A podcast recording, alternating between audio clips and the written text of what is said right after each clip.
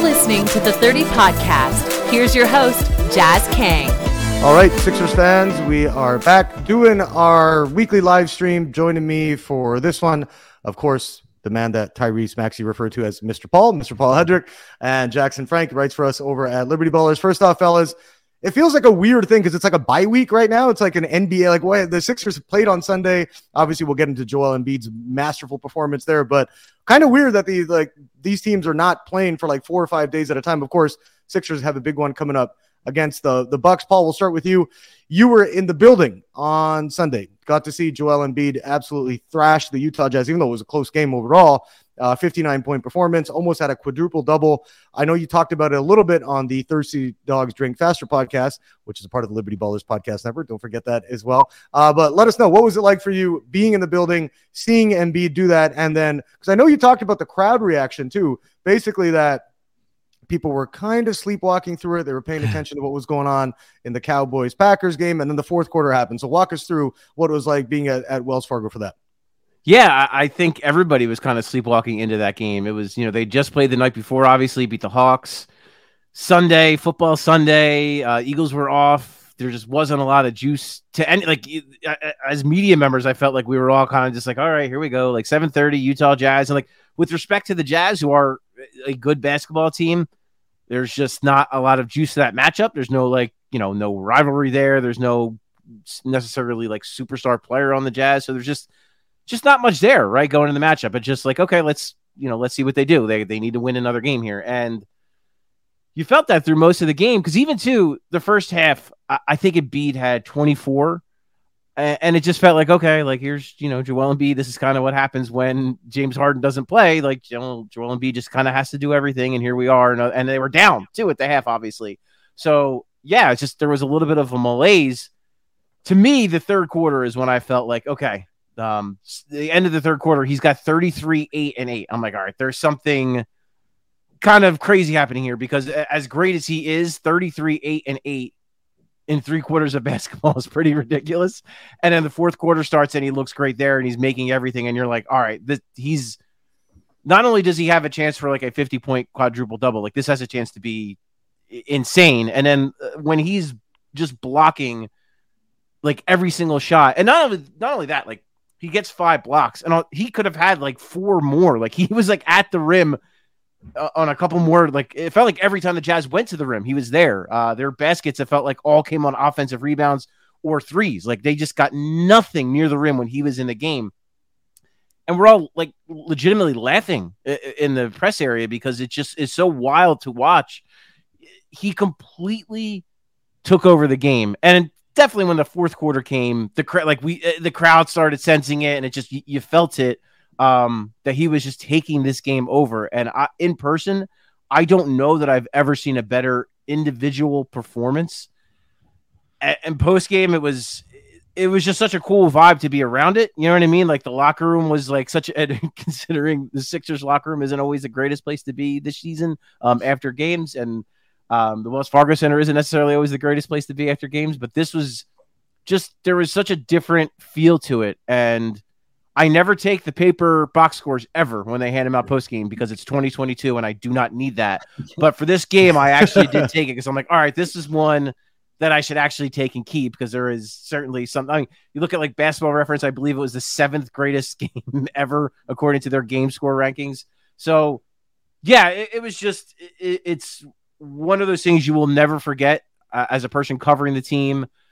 And the stories afterwards too, like him talking about telling Arthur and stuff like that, and him talking shit to Lauri Markkanen and saying he's got to put Arthur to bed. It's just adds to the lore of that game. And to me, I said this on the podcast yesterday too, and I might get crushed for it a week from now, but it felt like one of those moments where perhaps the tide is turning a little bit for them.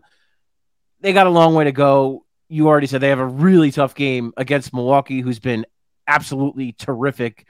Brook Lopez looks like the best defensive center in the NBA. Somehow he's getting better at defense as he gets older, which is okay. We'll just go with that. But they are just such a tough team, and a really tough matchup for the Sixers, especially without Harden.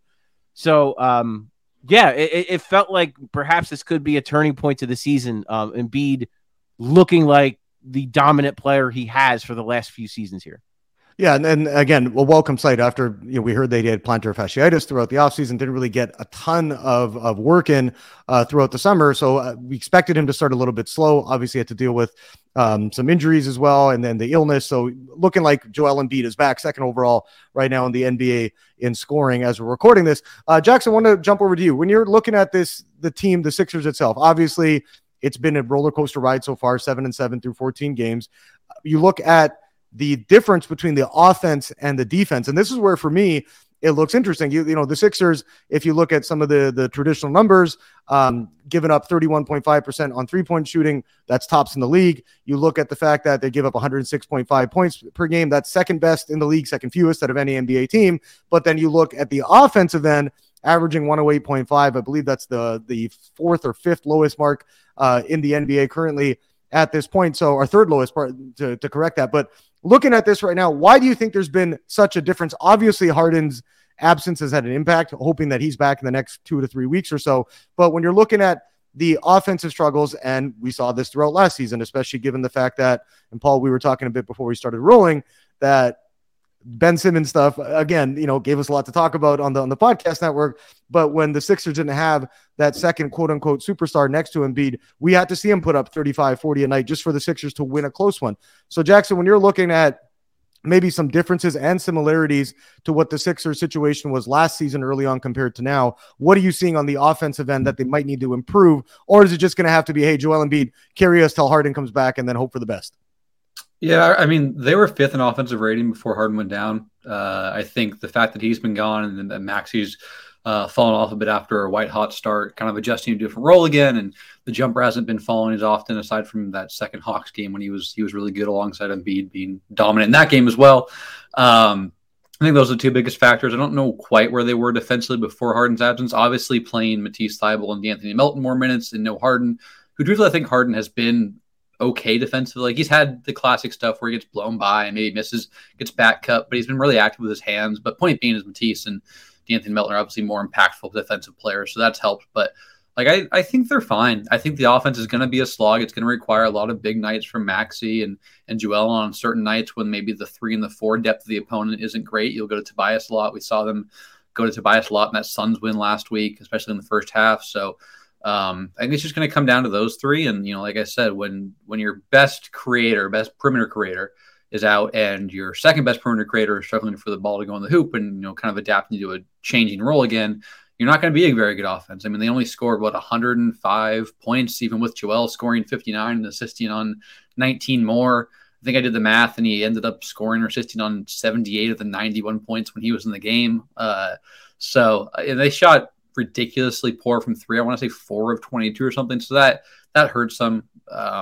But yeah, I'm not really worried about the offense. If Harden comes back in 2 weeks and they are 12th in offensive rating after 8 more games, then yeah, maybe you should give some pause, because you want this team to be really, really good offensively. And you have two offensive superstars like Joel and James.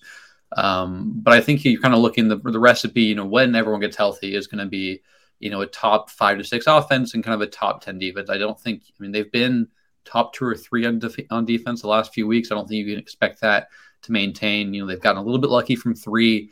Like you said, Jazz, they're last in opponent, 3-point rate. You can affect shots a little bit, but sometimes you just get lucky. These professionals are going to make a lot of tough shots usually, or, contested shots. So so for me, I don't look at the offense and go, oh, there are some huge issues. Yeah, we know that Doc, isn't the most creative play caller. What? He's not really. but to me, it's just a lack of personnel. I harped on it early in the season that they were lacking creativity, but the fact of the matter is when they have James and Joel out there, they've been a top 5 offense this year, and that was with even some of Joel's couple of slow starts. Harden even had some pretty poor shooting nights right before he got injured, unfortunately, and they didn't But Joel missed the last 2 games before Harden got injured, right? He missed, the 2 games against the Wizards. So I expect this offense to be, right up there, top 5, 6 when James gets back, and assuming Joel continues to play like he, has on the aggregate. I don't, we're not expecting 42 and 59 every game, but yeah, the offense to me is just a lack of personnel and Maxey struggling. I think the defensive improvement is kind of where you should be most optimistic. And I think, they're getting there. I think Daniel House has played a little better as of late. I think, PJ Tucker, despite his struggles on the perimeter, has been, really good interior helper.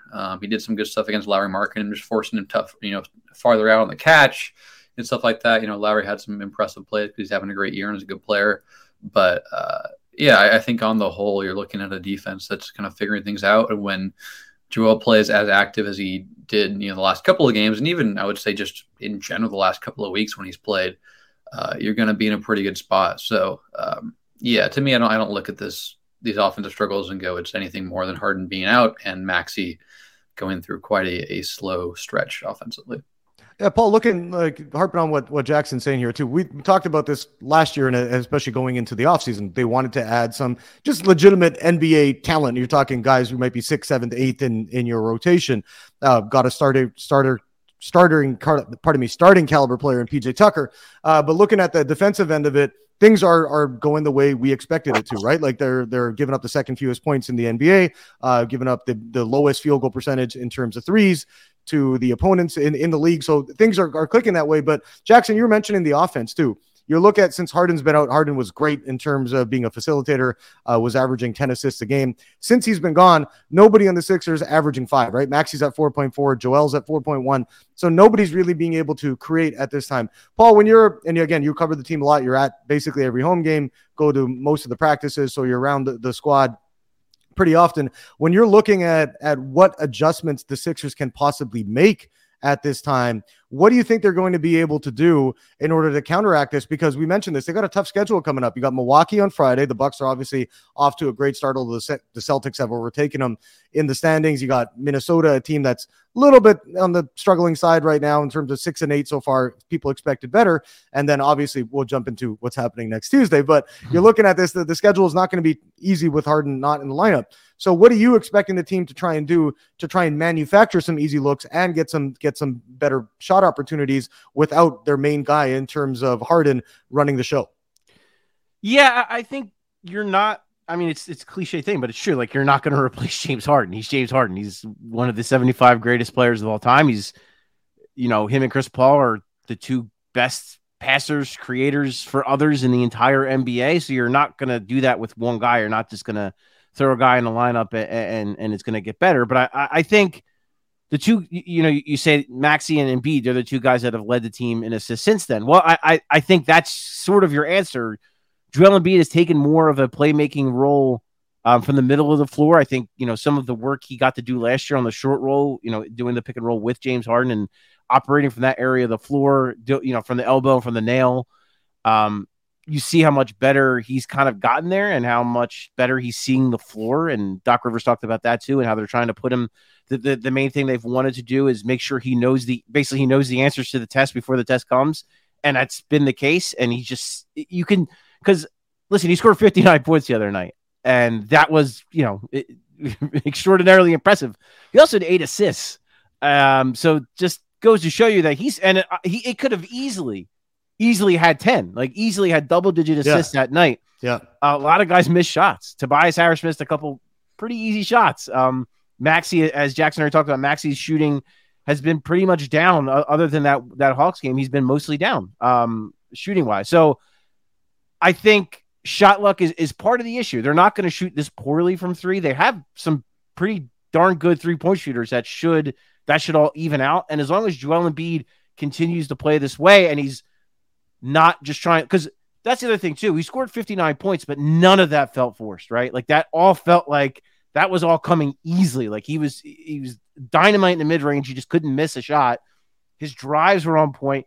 He had two passes to me that I feel like, okay, like even a year ago, maybe he doesn't make the pass. And the one is that play where it's a side pick and roll with Maxey and Tobias Harris, and Tobias cuts to the basket and B gets it at the elbow. There's a bounce pass to Tobias Harris on a backdoor cut. It's not something Joel Embiid normally sees or is able to execute. It was perfectly done. And then there was another play where he drove and did like this Euro step and then gave a no-look pass to Maxey in the corner. Like that's like Giannis-ish. Like that's the kind of stuff that Giannis does. And clearly they are not one-to-one. They're very special in their own ways and great players. But I think there is some stuff that Embiid can take from Giannis in that regard, where, because Giannis faces the same thing, right? Like, you pack the paint against him, and the entire defense is trying to stop him and make anyone else beat you. And you're going to give him, you know, the three-pointer, and you're going to give him maybe not as much with Embiid, but you're going to give them the mid-range more than you want them to drive to the basket. So if Embiid can see the floor when he's driving and not just get tunnel vision and force things, I think that's going to help the offense tremendously as far as, you know, him being a better playmaker. And Maxey, too, I think part of it's shooting, just struggling from the field. Part of it is the role, like Jackson talked about. He's kind of stuck in between sometimes, like, okay, when do I attack and when do I play make? And he seemed like he just kind of still doesn't have a great feel for that. Like, it's not coming naturally to him. And Doc has talked about that as well, that, you know, just play. And when the play, like, you just have to see the playmaking opportunities when they're there. If not, you know, don't let it take away your aggressiveness as a scorer because you're trying to get other people involved. I think too, Maxey's gotten a little bit in his head that with officiating, not getting some calls, and he's kind of talked to officials maybe more than I've ever seen him do it since he's gotten into the league. So all those things are factors. And I think another guy too that could really help with the playmaking is D'Anthony Melton. He has been really like a perfect puzzle piece for this team. He's borderline indispensable for this rotation, the way he's played so far on both ends of the floor. But the one thing I liked about him, and it's not happening as much with Embiid because it's where Embiid operates, but when like Melton was doing the pick and roll with Harden and operating kind of out of the middle of the floor and finding shooters and everything, and that, like, that was really impressive. I did not know that was something that was in. I knew he was a pretty good playmaker. I knew he was a good passer, but I did not know that was kind of in his bag there. So the short answer is it's a team effort because James Harden is great and he's a great facilitator. He's a great creator. So you're not going to replace him with one guy. Everyone just has to pick up the slack, and it's going to be Embiid and Maxey are the biggest guys that have to do that because they are going to have the ball in their hands the most. Jackson, we're talking, you know, about the good and the bad, and like Paul's saying right now, making the adjustments without having Harden there. And like we said, the team we're expecting when Harden gets back will be a lot better on the offensive end. Paul, you're referring guys like Melton, obviously Daniel House, been a bit of a disappointment so far in terms of his performance since signing with Philly. But Jackson, when you look at this, in your opinion, who has been the biggest disappointment for you on the Sixers from a player standpoint? Yeah, I think that's interesting.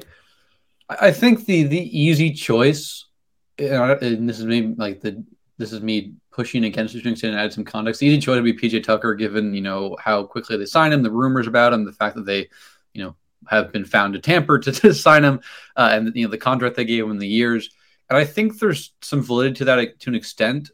But I also think, and I wrote about this. I remember cautioning against the Sixers signing him because I wrote a lot about the context that was favorable in Miami and that why it wouldn't be replicated in Philadelphia. And I think the biggest issues is they're treating him as like this ISO stopper, and that's not his role. Part of the reason he was so good in Miami is because he would get up on a guy in the point of attack and he would pressure them, and then he would pass it off to another really good perimeter defender. This time they don't have that. They're putting him in space. The Sixers don't have that. They're putting him in space. They're asking, okay, go guard Jalen Brunson, go guard Bradley Beal, go guard, I don't know, you know, different other guys, you know, maybe Drew Holiday every now and then.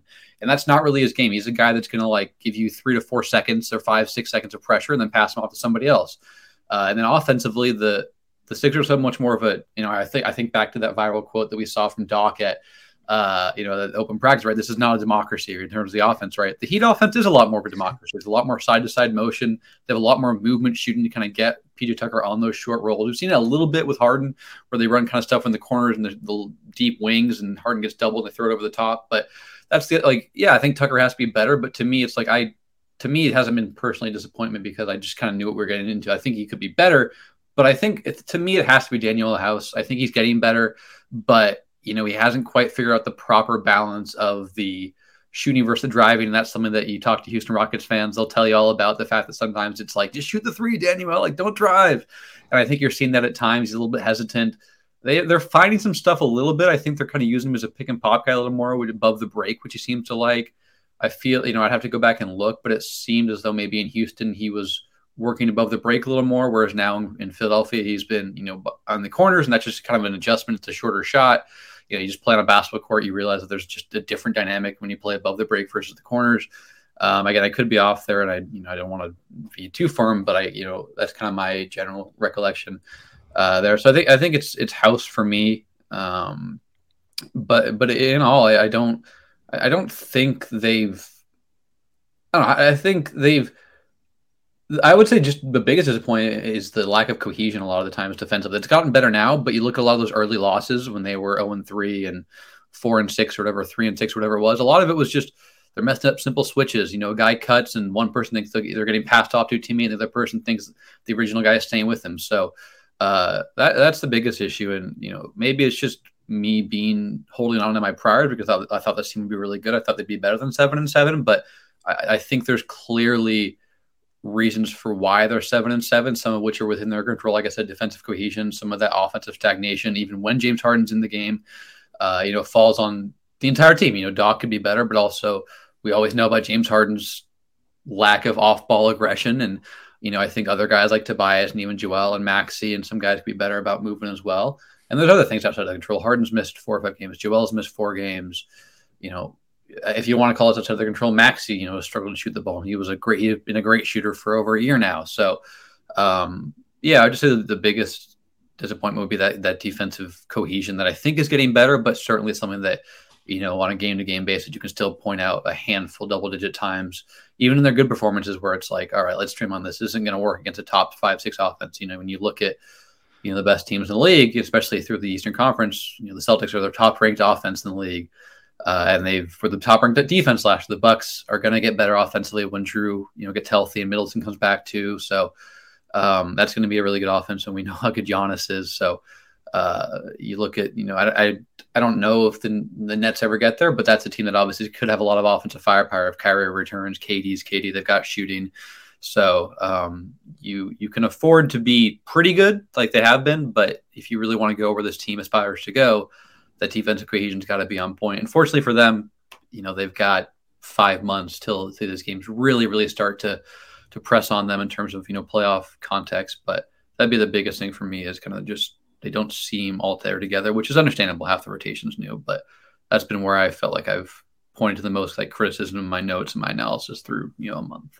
No, you're right, Jackson. And this team is not, and we've said this before throughout a lot of the offseason, nobody cares if this team finishes first or sixth in the Eastern Conference. Is going to be judged on how far it goes in the playoffs. And you mentioned you got teams like Milwaukee, you got teams like Boston who are figuring things out early. Milwaukee's still going to get some of their big guns back. You mentioned with Middleton and Drew Holiday having to get healthy, and the Celtics look like they're figuring it out right now, winning 7 in a row. So that's where, again, the Sixers are going to have to, that's their measuring stick, right? Ultimately, that's where it's going to go. So all right, Paul Jackson, let's jump into some Doc Rivers and some Brooklyn Nets talk as well. We'll do that after a short break. Another day is here, and you're ready for it. What to wear? Check. Breakfast, lunch, and dinner? Check. Planning for what's next and how to save for it? That's where Bank of America can help. For your financial to-dos, Bank of America has experts ready to help get you closer to your goals. Get started at one of our local financial centers or 24/7 in our mobile banking app. Find a location near you at bankofamerica.com/talktous. What would you like the power to do? Mobile banking requires downloading the app and is only available for select devices. Message and data rates may apply. Bank of America N.A., member FDIC. Paul, I'm going to put you on the spot before we jump into some general NBA talk here as well. The Doc Rivers dilemma. Obviously, we've talked about it now for a couple of seasons. The lack of adjustments, lack of imagination on the offensive end. When they were sitting at 4-6, people were getting frustrated and like, yo, we got to move on from this guy. Winning obviously cures everything. They're sitting at 7-7 at this point. And looking at the schedule, 21 games between now and the end of the year. 12 of them to me are very winnable games that they should win. Again, going to get a couple of other ones there against tougher teams that they're going to be able to win as well. But let's just say hypothetically, and I know it's not the best way to look at life or anything else you do with hypothetics, but let's just say they're 20-20 at the 40 game mark. Is Doc Rivers going to be around for the second half of the season? Because this has obviously been an issue. You have the horses, you have the guys. He's got to find a way to make it work.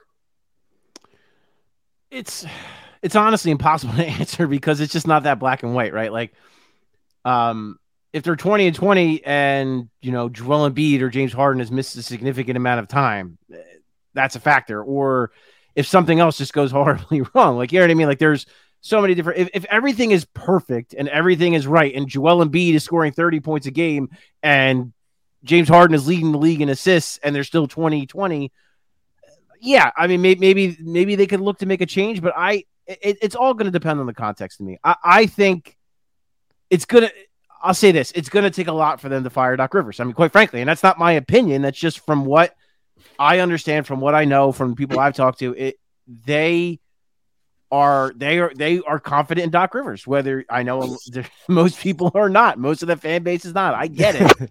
But just the reality is, you know, Daryl Morey, this organization, they support Doc Rivers. So it would have to go pretty badly. And it would have, like, to me, maybe if, I don't know, Joel Embiid is not happy with something or James Harden is not having something that is directly done because of Doc. You know what I mean? Like, it's a direct thing of coaching or one of them says to Daryl Morey, I don't think Doc Rivers is the guy. Like, that's what has to happen to me. Like, I don't think it's going to be, oh, the record is this, or, oh, the fans are pissed off. Like, it's going to take a superstar player not being happy or just like it just looking really, really bad out there.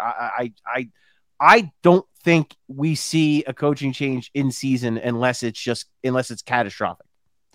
Yeah, and again, they have options, right? Like you mentioned, I think so too. If things go really off the rails, which people felt like might happen when they were at 4-6, and then obviously getting Joe back has helped. Like you mentioned, there's going to be some sort of context to it that, hey, Harden's out, Embiid's out. But if those guys are in the lineup, Harden, we're anticipating, like I said, back hopefully within the next roughly 3 weeks or so. And if things are stale and things go south over the back half of December, the pressure is going to amplify on Daryl Morey to make that move. Because again, this is, from what we understand, this is a team that is built to win a championship. Getting to the second round, nobody gives a crap anymore. You know what I mean? That's been the case for many years. Getting to a conference finals, okay, coming up a little bit short against Milwaukee and Boston, disappointing, but you're showing progress. So I think that's where people are looking at this from a Sixers perspective.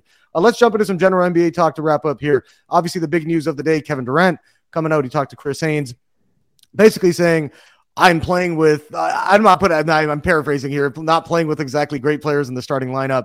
Obviously deals with a lot of pressure, being one of the best basketball players of all time, trying to lead a squad that has had its share of turmoil and share of ups and downs over the last, definitely, you know, season and a half or so. The Nets, sitting at 6-9, got pummeled by the Sacramento Kings, giving up 153 points to a Kings squad. What is going on there? But he's been playing good though. Yeah, it's still the Kings. I mean, come on, it's still the Kings. They've been playing well. Okay, I'll give you that. 153 though, I guess that is fair. That it would be one thing if they lost, you know, by 3 or something, gave up 153 points. Losing to anybody by 30, like, yeah, losing the Warriors by, well, the Warriors aren't exactly playing great right now, but you know what I mean. Celtics, the Bucks, yeah, exactly. Blazers are the top of the West. Yeah, anyone you lose to by 30 points, it is bad. Yeah, but 153, come on, man. You know what I mean? Like that's ridiculous. But Jackson, looking at the KD, we're gonna jump into Ben Simmons' return after this, but looking at the KD thing, I kind of agreed with what he said. You know, I understand you don't want to throw your teammates under the bus. I understand it's probably not good to go public with some of the comments that he made. But looking at it, it's like, well, what more do you expect from the guy, right? Like, look at who he's playing with. He said he didn't want to be there. He said he, you know, wanted a coaching change and a GM change. Well, you know, Steve Nash is gone now. Sean Marks still sitting there as the GM. But it's like, what do you expect him to do at this point? Of course he's going to come out and say this stuff. Like, yeah, you're playing with Royce O'Neale, Joe Harris, Nick Claxton. These guys are good NBA players. Nobody's saying that they're not. But if you're expecting that team to win a championship without a suspended Kyrie at this point, with Ben Simmons being where he's at, like, is he wrong, Jackson, with what he said to Chris Haynes? No, I don't think it's necessarily wrong, but I it's just one of those things where you don't have to be honest all the time, right? You don't have to speak your mind. Like, I my charitable interpretation, like, I truly think, I don't think KD meant any malice by what he said, but it just isn't something that you should probably say. And we're not Edmond Sumner, Nick Claxton, Royce O'Neale, Joe. We're not any of them. So it all depends how they feel about things, right? If they're like, yeah, like KD's right, when we're healthy, we, you know, maybe 3 of us wouldn't be starting. But if they're like, well, why are you throwing us? Like, we're doing all we can. Like, Joe Harris is not coming back from ankle surgery. Edmond Sumner tore his ACL last year. Claxton's having a really good year. Royce O'Neale's been pretty solid. I know he's not shooting the ball well inside the arc, but over like 40% from 3 over the last, you know, couple of weeks, and giving him good defense and playmaking. So it's just all about how they interpret it, right? It's something I would say as a teammate, but I do think that they are at a lack of talent compared to maybe what we thought of them. I mean, you look back to the Nets at the, let's just say the like game after game two of the Bucks series, you know, a year and a half ago, they had Kyrie, James Harden, Kevin Durant all playing really well. And there's been some roster moves, you know, they brought in Seth Curry after that trade and you know, Claxton's a better player now and whatnot. But now you that was the big three. That was the one who's going to lead them to this prolific offense and this great team. Kyrie's out. And we don't know if he's ever coming back. They traded away James Harden and brought back Ben Simmons, a guy who they thought would be a third star, but has been a glaring negative for them. And so the idea was they have these three started complementary role players, and now right currently it's just KD plus complementary role players. So they should be better than 6 and 9. And really, it's the timing is funny because they had been playing pretty well since I think they were 4-1 since Kyrie got suspended before yesterday. And that's not all on Kyrie. I'm not like I had some tweet about that, but like they definitely they look a little more fluid, look a little more cohesive on defense. Kyrie had been freelancing a lot on defense despite continuing to be a tremendous shot maker. So they looked better, but there's no way to, you know, now they're on they're 4-2 over a 6-game stretch, and they're fresh off a 32-point loss, like we said, against a solid team, but, you know, not a team that we expect to, you know, win 50 games, even if the Kings are much improved and looking pretty good these days. So again, I don't think KD's wrong in his assessment in terms of kind of the underlying notion being this isn't a particularly talented group when Simmons is struggling and Kyrie's out, but I just don't. It wouldn't be something that if I was his teammate, I would probably read that charitably, but I'm not his teammate. I'm not any of these guys. So the bottom line is it comes down to how they respond to it and how, you know, head coach Jock, not interim anymore, sorry, just head coach Jock Vaughn, you know, has to, and it just puts everyone else in a tough spot, right? It puts Vaughn in a difficult spot. It puts other assistant coaches, people work closely with those players. So I don't want to criticize too much because I just don't know the ins and outs, but from my perspective, not something I would say, you know, it just is, you know, to my teammates or people that I was working to accomplish a singular goal with. So Jackson, you're saying you wouldn't want to say that to me or Paul working at the Liberty Ballers with us, right? That's what it is. I don't know why our listens are down this month. You haven't been on the last couple of weeks, Jackson. There you go. That's why we know. Jackson Frank, they're not here for us. Yeah, they're not here for us. Yeah. Me and Paul are the Joe Harris and the Nick Claxton of the Liberty Ballers podcast network. But Jackson, quick question for you: yes or no? Does Kevin Durant finish off the season in Brooklyn? I think so. I just I don't know. And there was some other quote in there where he seems at peace and he's enjoying what he's doing. And it's, I don't know. It's a shame that I don't know. It is a bit of a bummer, like in some senses, that this is kind of the dominating narrative because KD has been freaking phenomenal this year. Part of their defensive upswing has been him being Claxton, but it's also been KD flying around on and off the ball. There were some incredible plays against the Mavericks a couple of weeks ago where, like, you know, the Mavericks want to play mismatch ball where they want to get Luka into advantageous positions, and KD was like, "You can set a little screen. I'm not switching off of Luka, and I'm going to make things tough." And he's flying around off rim protection side the arc. So I think yeah, he says it's at peace and. It just the way KD seems wired is it's all about basketball. He's only like, and I know maybe his actions always do, suggest that and whatnot. He's all about basketball. It doesn't seem like he would want to go through kind of the hoops that might come with, you know, a midseason trade. You know, maybe I get in the off season, right, where you have more time to assimilate and kind of get things settled, but he seems at peace, like he said, and he's playing really good basketball. And I don't think this Nets team is as good as we thought, but I do think if Kyrie comes back, you know, Simmons looked a little better, you know, yesterday, a little more aggressive. If he can continue to get better, like this team isn't bad. They definitely seem to be better than their record. And I think, you know, that's what they start 1-5. So 5-4 is baby steps, right? We're talking about baby steps with the Sixers. You know, it's a whole different magnitude, but right, we're talking a solid trip from the Sixers and a solid trip from the Nets. So I would bet on KD. I won't bet on anything regarding Kyrie's future. I don't know. That guy is an enigma. But I would bet on KD being around because, like I said, he says he's at peace. He's playing really good basketball, and you know, slowly but surely, maybe the Nets are figuring it out. Even with, you know, their shellacking against the 4 in a row winners, Sacramento Kings on Tuesday. Well, Paul, let's wrap up on this. And a guy Jackson just mentioned, and obviously we talked about a lot throughout last season and going into this one, Ben Simmons. Shams came out with a report today saying that, hey, people are frustrated with him. People are frustrated with his level of commitment, his level of effort. But you're going to be there on Tuesday. I don't think you'd miss that for the world, right? Even maybe, you know, well, there's some reasons why you would, but I mean, in terms of for this for the job, last year's game, but that was yeah. In terms of for a part of our job, I mean, you're going to be there. Ben Simmons' return. What are you anticipating? You're obviously a Philly guy. Fill us in on what you're anticipating the atmosphere to be like, and how bad is he going to get it if he's actually in uniform that day?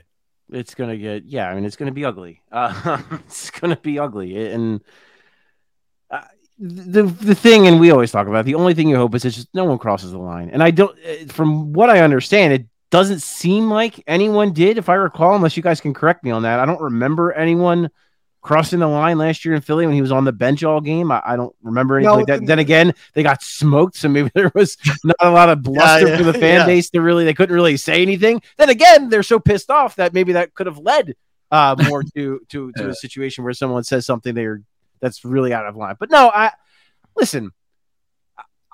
I was never really a big booer when I, you know, in my fandom. It's just not really. I've done it here and there. It's not really my thing, but. You're a paying customer, boo, and do what you want as long as you're staying within the confines of like good taste. Like, I don't care. Boo, call him a bum, tell him he stinks. Oh, fine, go for it. Just don't cross any lines. And I think that's fine. And it's listen, when he gets the whole thing, I'm sure you guys know this, that every time they announce the opposing starting lineup, they say the name and a loud sucks chant rings to the arena right after they say the name. It will be the loudest sucks probably in the history of the Wells Fargo. He's not starting. Yeah, he hasn't been starting. Well, yeah, that's true too. So yeah, I mean, and the other thing too is they have the out that he didn't play the second half of their back-to-back this weekend, and they play a back-to-back. Is the first leg of a back-to-back for them next week. So they that back might flare up. I think that back might flare up. Yeah, I mean, listen, it's the knee. He's got the knee soreness. The knee, yeah, the knee now he's got going on too. But I don't know. It's just a very strong chance. Not a very. They have a clear avenue for him not to play. And it would be a very easy thing to do. I'll say one or the other. You know, they have to do it at this point, but they play again in Philly on January 25th, right? Like, would I be shocked if he, you know, there you can take the day off there, Paul, if you want to. But I mean, would you be shocked if he doesn't play in both games? Honestly, like, again, no, I'm not trashing Ben Simmons, the person. I'm not saying anything bad about him, but as the player, it's like we've seen him kind of not accept and not go into the spotlight that comes with being a number one pick. So yeah, I wouldn't be shocked if he doesn't suit up on Tuesday and he misses a game in January too. But I'm with you. Again, Paul, people are going to cross the line. Let's be realistic. If he's playing and he's on the court, people are going to be crazy. It's Philly. That's what's going to happen. But Jackson, we'll wrap up on this too. When you look at Ben Simmons' career, the trajectory of where things have went, especially obviously the last couple of seasons and going back to that Atlanta series back in 2021 in June, where do you think he ends up? Is this kind of going to be the beginning of the end of him being looked at as an all-star, this elite defender, which he obviously has the skill set to be, or do you see him like he's got to work through these injuries, got to work through these mental issues, and he might be able to get back to where we saw him a couple of seasons ago?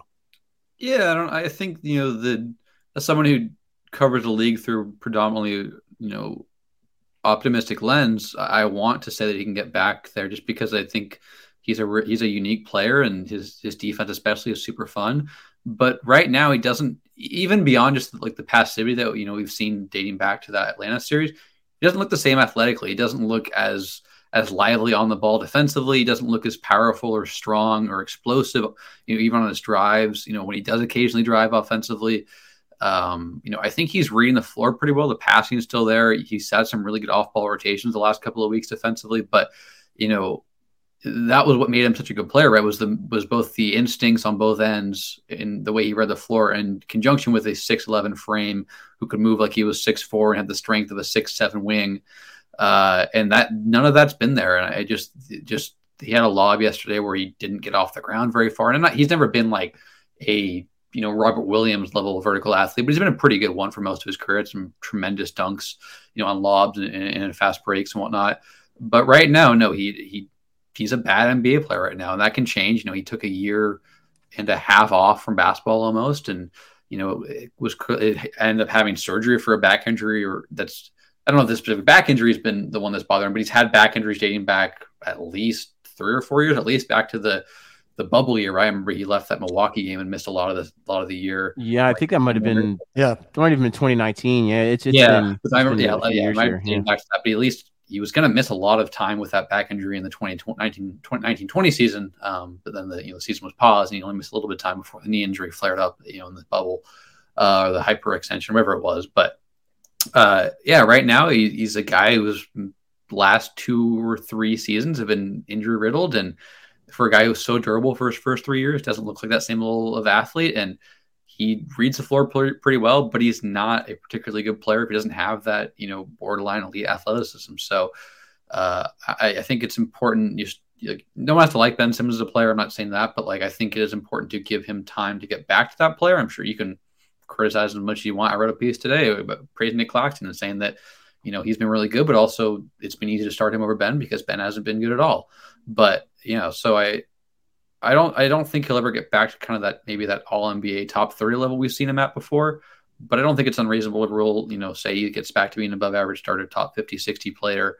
But it's definitely going to take some time for sure. And it doesn't get any easier when you have, this knee soreness flaring up now. And I think in the Shams piece, his ankles are kind of bothering him. So to be 26 and having all these different things, kind of flaring up over the years takes a toll. So a little bit pessimistic on that front, but I do think, if you're just examining things through the lens of can he get back to being a high-level NBA player, yes, it's going to take some time, but I understand if people don't really want to wait for that or give him the time because they just don't enjoy him as a player. But part of me wants to, wait it out. But I don't begrudge anyone for feeling otherwise about his on-court performance and decline and, long-term prospects. Well, again, from a basketball standpoint, though, it's just going to be fun. It's one of those games that you have circled when the schedule gets released. Hopefully he's in the lineup, gets it done and over with. Obviously he wasn't able to play last year after the trade, dealing with the back stuff. Now he's dealing with multiple injuries. So hopefully he's back on the court. And it would be fun if he played well. It would be, I think that would make it. And they lost. And Brooklyn lost, right, Paul? Yeah. Like if he plays well and there's a back and forth with the crowd, and then maybe I don't know, he goes up for a big shot late and Embiid blocks it in the crowd and everyone loses their mind. It would make it. It's not as fun when he's like Jackson said, when he's not quite himself. And I don't expect, he's not miraculously going to be, 2019-20 Ben Simmons by Tuesday. But it does make it more fun if he's closer to himself and he's closer to that player. And then the Sixers beat him, right? That's more fun than seeing a compromised version of him losing to the Sixers and maybe not playing well. If he plays, I just really hope he is better than the player we've seen so far. And yeah, and I'm with Jackson. I'm the type of person who, I want the guy to do well. Not, I don't want him to do better than the Sixers, but I want him to just from a NBA, a fan of the game, and someone who just, who followed his career and who covered him and saw the moments that he had. He had some very special moments as a Philadelphia 76er. So there's stuff in there that is great. And, you don't want to see that just be gone by the age of 26. You hope that he rediscovers that. And, and again, when the Sixers do beat him, they beat him at his best. Yeah, I'm with you too. And I think coming from that perspective, we want to see a good game and you want to just see as a person, you just want to see him get back on track and right. Hopefully get back to that level. So hopefully he does. And we're anticipating, hey, the Sixers got a big one on Friday against Milwaukee, Saturday to take on the Timberwolves. And obviously we'll all be waiting to see what happens with that Tuesday game. But fellas, let's wrap things up here for this stream. We'll be back trying to do this pretty much every week on Wednesdays. Jackson and I will be on the post-game show on Tuesday next week after the Brooklyn Nets game. So for Kevin Durant of the Liberty Ballers Podcast Network, which is Jackson Frank, thank you for having Royce O'Neale and Joe Harris on with you. Jackson, we appreciate that, but we'll wrap things up. Obviously, good to talk to you guys, and we'll do this again soon. Right on. Appreciate it. I guess I'm the Joe Harris because of the hair. I don't know. Yeah, you'll take Joe Harris. I'll take whatever. I'll take Blake Griffin from last year, whatever it is. We're just not on Jackson's level. He's back, so downloads will be up again this week. But thanks, fellas. We'll talk to you guys soon. Sounds good.